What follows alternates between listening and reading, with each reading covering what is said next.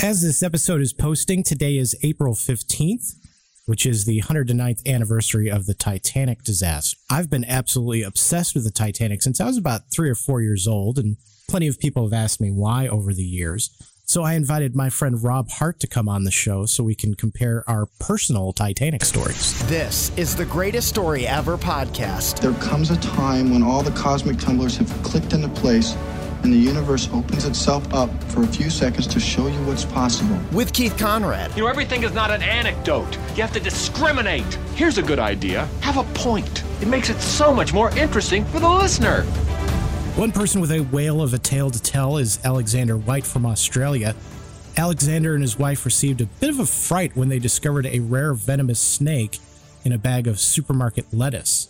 It was about 20 centimeters long and appeared to have been sleeping peacefully in said lettuce in the supermarket's refrigerated grocery cabinet until uh, White decided to pick it up, carried it around the store, and then, you know, the 10 minute bicycle ride home. It, it, it, woke the little guy up. It's a good thing they were looking at their salad before they ate it.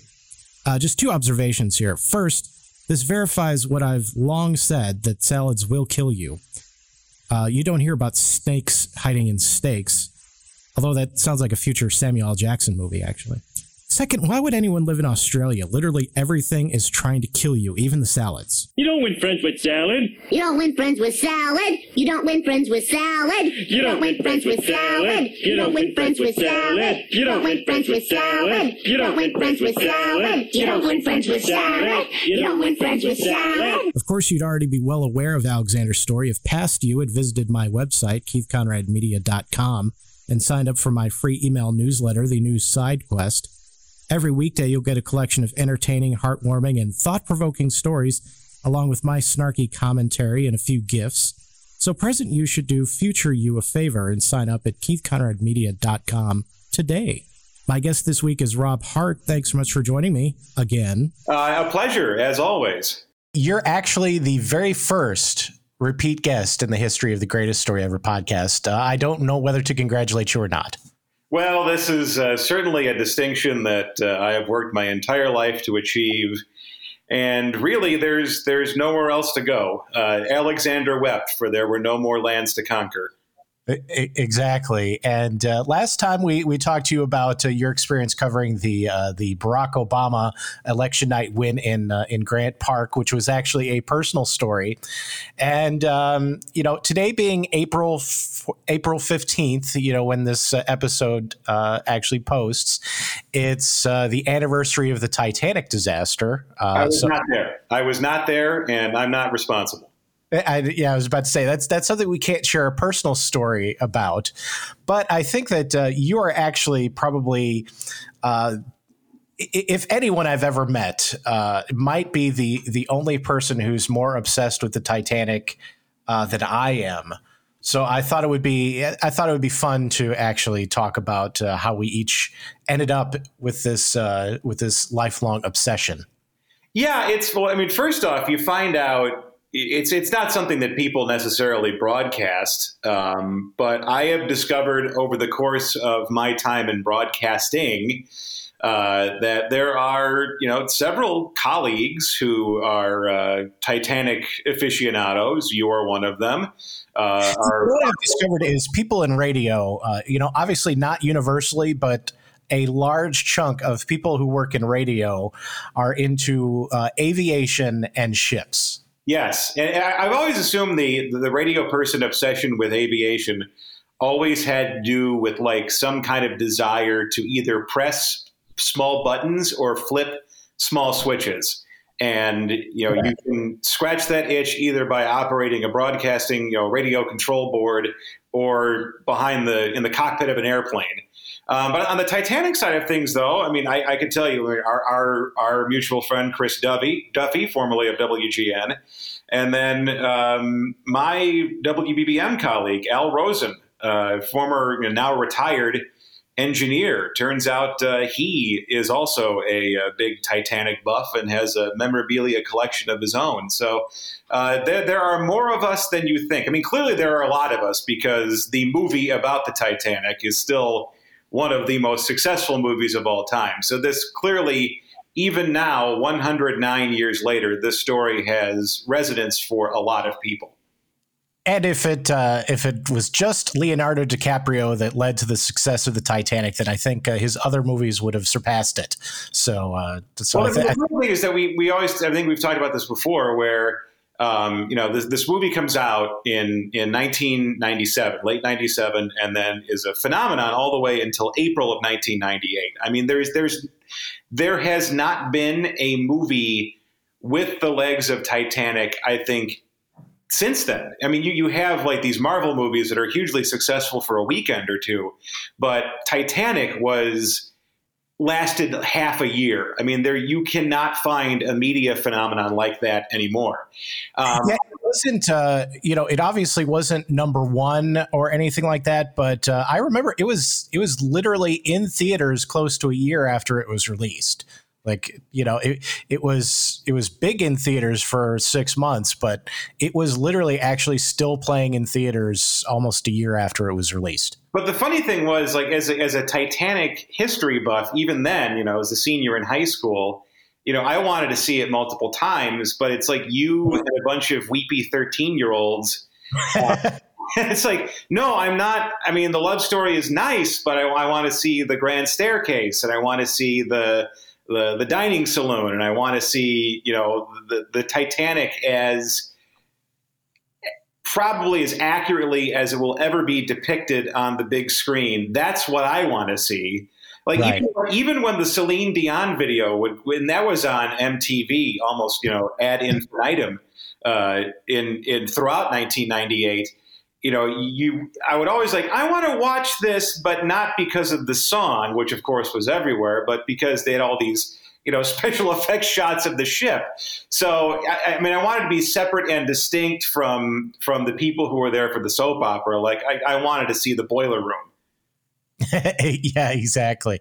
And, uh, you know, I, I, think, uh, you know, we were both, you know, high school age when it came out. And I think to, to me, there was at least a, a slight uh, hint of annoyance on, at least on my part, that, uh, you know, everybody was sort of hopping on the Titanic uh, ship bandwagon. And I was like, I've been here the whole time. Well, I mean, I mean, but again, if, if this is what gets you into the story, and if this you know makes you interested in the history around the ship and the history of that particular era, um, if it's you know the, the you know the a, a, a, tiger beat desire to see Leonardo DiCaprio, if that gets you in, welcome to the welcome to the party. I mean, the funny thing is, uh, my sister was uh, 12 years old at the time. And I think mm-hmm. she saw Titanic 10 times. And again, because of the love story. But a couple of years later, uh, my brother was invited to a Titanic themed dinner party at the home of a well to do friend in Milwaukee. And mm-hmm. everybody had to dress up as a particular character or a, a, passenger or a crew member on the ship. And my brother and his wife, they were Sir Cosmo and Lady Duff Gordon. And nice between my knowledge of the of the actual sinking and the people involved and my sister's knowledge gleaned from seeing Titanic 20 times in the theater in 1998 uh, we made sure they were very prepared for this dinner party. And um, I, I was actually told to stop texting them because I think the quote was you're becoming insufferable. Oh that's awesome. So so going back uh, you know further uh, into the past uh, you know uh, for me, uh, I remember that my dad probably sometime around, I, I guess it would have been 1986, um, brought home a, a, VHS copy of the documentary Secrets of the Titanic. Yeah, yeah, and, and that was when I was hooked. And a funny story: uh, years later, I was uh, working on a on a, a morning show, and uh, Martin Sheen came in for an interview, and he and I were just kind of chatting in the uh, in the control room before he went on the air, and I mentioned that. Um, that whenever I hear his voice, I always think of two things: uh, the movie *The Final Countdown* and the documentary *Secrets of the Titanic*. And he said, uh, "I was the first person who ever mentioned either of those." see, that's that's. I mean, imagine though you're Martin Sheen and people are always asking you like, "Hey, President Bartlet," or "What about Apocalypse Now? How how are your kids doing?" Like, and then you're the first person to ask him about, you know, a movie he probably hadn't thought about in decades and a narration project that probably lasted an afternoon. So I'm sure that was gratifying to him that other aspects of his career uh, are, are memorable to, to, to at least one person. Yeah, he did actually say that he remembered doing the Titanic documentary. So I, I thought that was kind of cool. Uh, so that was how I got into it. And I, like I said, I think it was about 86 because it was, you know, that was, that was when the, uh, the Ballard expedition actually, you know, he, he went down there and visited. So it was probably late 86 or so. Uh, how did you actually become hooked on the Titanic? Well, I mean, I think there were a couple of things. I mean, my dad was interested in the story. He had, um, A Night to Remember. There was another book uh, that was that came out in the 1960s called The Maiden Voyage, uh, which was you know again a very kind of like forensic look at the sinking, and mm-hmm. then you know they found the ship in 1985 so i'm five years old and you're just vaguely aware of what's going on in the news. And then both of my grandparents both grandfathers they were national geographic subscribers. So they find the ship in September of 85, and then the December 85 issue of National Geographic is the first big photo spread from Argo, the camera sled. And mm-hmm. I I must have looked at that until it fell apart. And then um, the following, I actually still have that uh, here here somewhere. Yeah, it, it's it's really cool. And then there, there's the painting, the the double the two page painting of the ship sinking, and then with a look with what attempted to be kind of a forensic reconstruction to reconcile uh, the pictures they got from the wreck and try to you know piece together a narrative above and beyond what eyewitnesses were saying. And then um, I remember in June of '86 or July of '86, you would see these kind of ghostly images in the Chicago Tribune of of what Woods Hole had released, of what Alvin had taken pictures of on the decks of the Titanic. And I was sleeping over at my my grandparents' house, and I remember my grandpa like handing me the front section of the Chicago Tribune just to say, "Look at this! You know, the submarine is down there taking pictures of the Titanic." And then after that, um, you had Secrets of the Titanic, which was on WTBS, uh, mm-hmm. the Superstation. And then I think then after that, and this was on Channel Nine in Chicago, there was this syndicated show with uh, Telly, hosted by Telly Savalas from Las Vegas. Um, where the French expedition had retrieved. Uh, it, was actually, it was actually from France. Uh, it yeah. was, wasn't Vegas. It was it oh, was from Paris. Paris. it was from Paris and they were going to open up the safe, and it was like an Al Capone's vault thing. Like, is it a jewel encrusted book? Is it this, that, or the other thing? And then, you know, two hours later, actually the back rusted out, and there's nothing in there. But thank you for watching anyway. yeah, yeah, that was part of the uh, the late '80s craze of hey, let's do everything live, and uh, yeah, it, it worked out about as well as Al Capone's vault. Right. I mean, it wasn't nearly as embarrassing as Al Capone's vault, but it was kind of like we're going to make you. But again, it was like it, it it was the the show was you know this is the Nautile, the submarine. This is the stuff they found. This is the story. You know, and, and this is when they were just starting to retrieve artifacts from the ship. And of course, I'm seven, so I devour that as well. And then you know, every couple of years, new books came out. Um, there was another one uh, by Charles Pellegrino called uh, "Her Name Titanic," which was uh, a really you know kind of a well done narrative uh, combined with the the information that we had learned from the two uh, you know the two Robert Ballard expeditions, and then he was the one who I think kind of I don't know if he was the one who came up with it, but that was the first place I read it about the downblast theory, where part a lot of the damage to the ship on the ocean floor was the result of the collision with the bottom and that you know a lot of lifeboat davits and elements of the superstructure were peeled off by the momentum of the water traveling behind it. So I thought that was really interesting. Then the movie comes out, and you know, like anything in your life, your interest in any subject kind of you know ebbs and flows depending on what's going on, and um, there's always new information. Now we have you know computer recreations of the Titanic. Uh, uh, I, I, I did I downloaded the Britannic uh, patroness of the bear. What, what is it called? Patroness in the Mediterranean. The the I, I, oh, yeah that, but my friend had a, a VR helmet and you know you're walking the decks of the Britannic as it looked or as it would have looked if it was an ocean liner. And of course it's like this is incredible. Like I who could have imagined that this technology was possible? And of course he kept walking into his basement wall like five or six times but it was, it was amazing. Like so as as life goes on and as this event you know gets further and further into the rearview mirror over a century ago you're always learning new things and that always kind of you know reignites your interest in the story.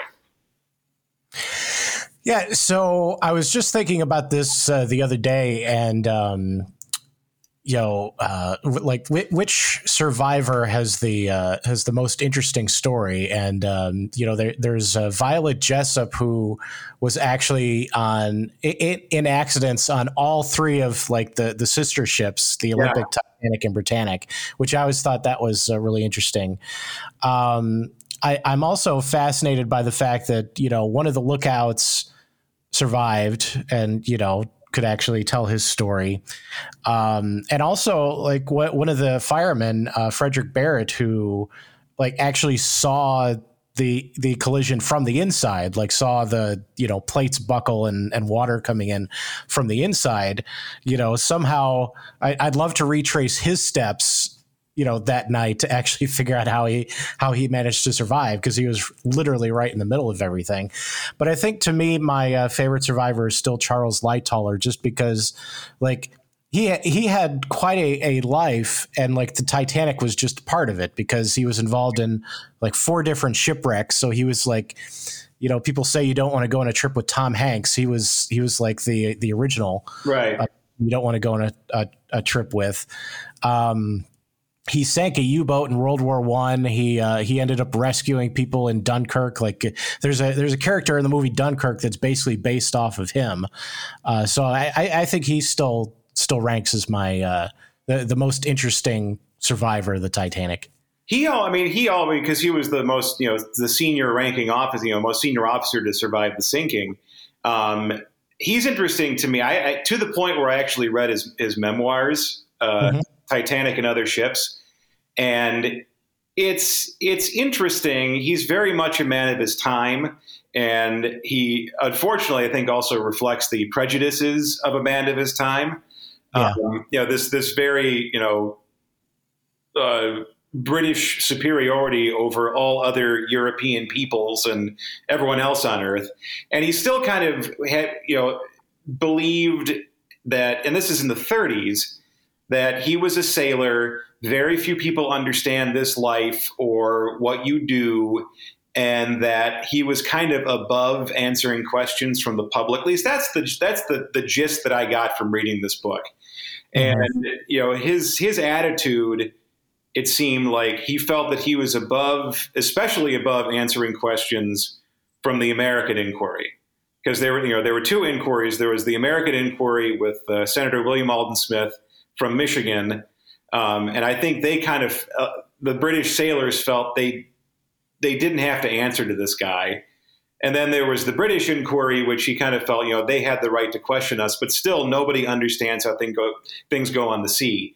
Um, Lightoller, of course, eventually uh, acquits himself a lot better in World War One, and especially at Dunkirk. But Titanic wasn't necessarily his his finest hour um, especially with his adherence to the rules. Um, you know, his interpretation of women and children first, which was extremely strict. And uh, a lot of people, you know, found themselves on the decks unnecessarily as a result. Yeah, standing on the decks watching a, a boat that was, you know, a third full, you know, being lowered you probably wouldn't think too highly of him at, at, at that point. Um, you know, you mentioned the American Inquiry. I think that that's something that uh, at some point I would really like to do a deep dive, no pun intended, on because I'm fascinated by the fact that you know 9/11 uh, it took you know what at least three four years for there to to be a Senate inquiry, and uh, even then it ended up being you know pretty controversial. Uh, they they put that thing together in three days. Which you is know, also remarkable because it took, you know, several days just to get to Washington. Right. Um, I, there's a very good book uh, called The Other Side of the Night, which is the Titanic story as told from the perspective of the Carpathia. Mm-hmm. And it's also of, of, and from the side of the Californian too. And it also talks about Senator Smith and where he came from. And he's this Republican senator from Michigan. Uh, he's very much in the Teddy Roosevelt trust busting mold. Um, he had spent a lot of his career going after railroads uh, for safety violations. And because the Titanic, you know, the White Star Line was under the umbrella of J.P. Morgan's International Mercantile Marine and American Trust, uh, he felt they had, you know, jurisdiction over the accident. And so, mm-hmm. yeah, they, they convened that inquiry right away in case everyone decided to sail back to England and uh, yeah, that was. Yeah, yeah, they, they actually held it in, in New York, and basically, you know, they were standing at the end of the gangplank on the Carpathia, saying, you know, we're gonna gonna need you to testify, and you know, the fact that they were able to put all that together in in just a couple days. I mean, literally, I, I don't think the, the Senate could do that in, in 2021. No, and then the, the British inquiry is interesting too because I think they got um, Shackleton, the South Pole explorer, yeah. to uh, talk about the uh, navigating around ice, which was a thing that I was like, oh, wait a minute, they got him because you know you read about Shackleton, you know, doing uh, and, and his South Pole, and they made a movie about him, you know, his South Pole adventures, and you're like, oh, they used him as part of the Titanic inquiry. Yeah, that's that's pretty amazing. It would be like, uh, you know, well, I, I mean, it would, be, it would probably be about the same thing as you know in the original uh, Challenger uh, review board they had you know they had Neil Armstrong yeah. ra- around there so mm-hmm. so yeah I mean probably about the equivalent of, of something like that. I mean, I guess you have to get as many experts as as, as humanly possible uh, to, to weigh in on this. But and that, you know, to your point, Shackleton did know about ice, so that, yes, he that, did. He he knew a thing or two about ice.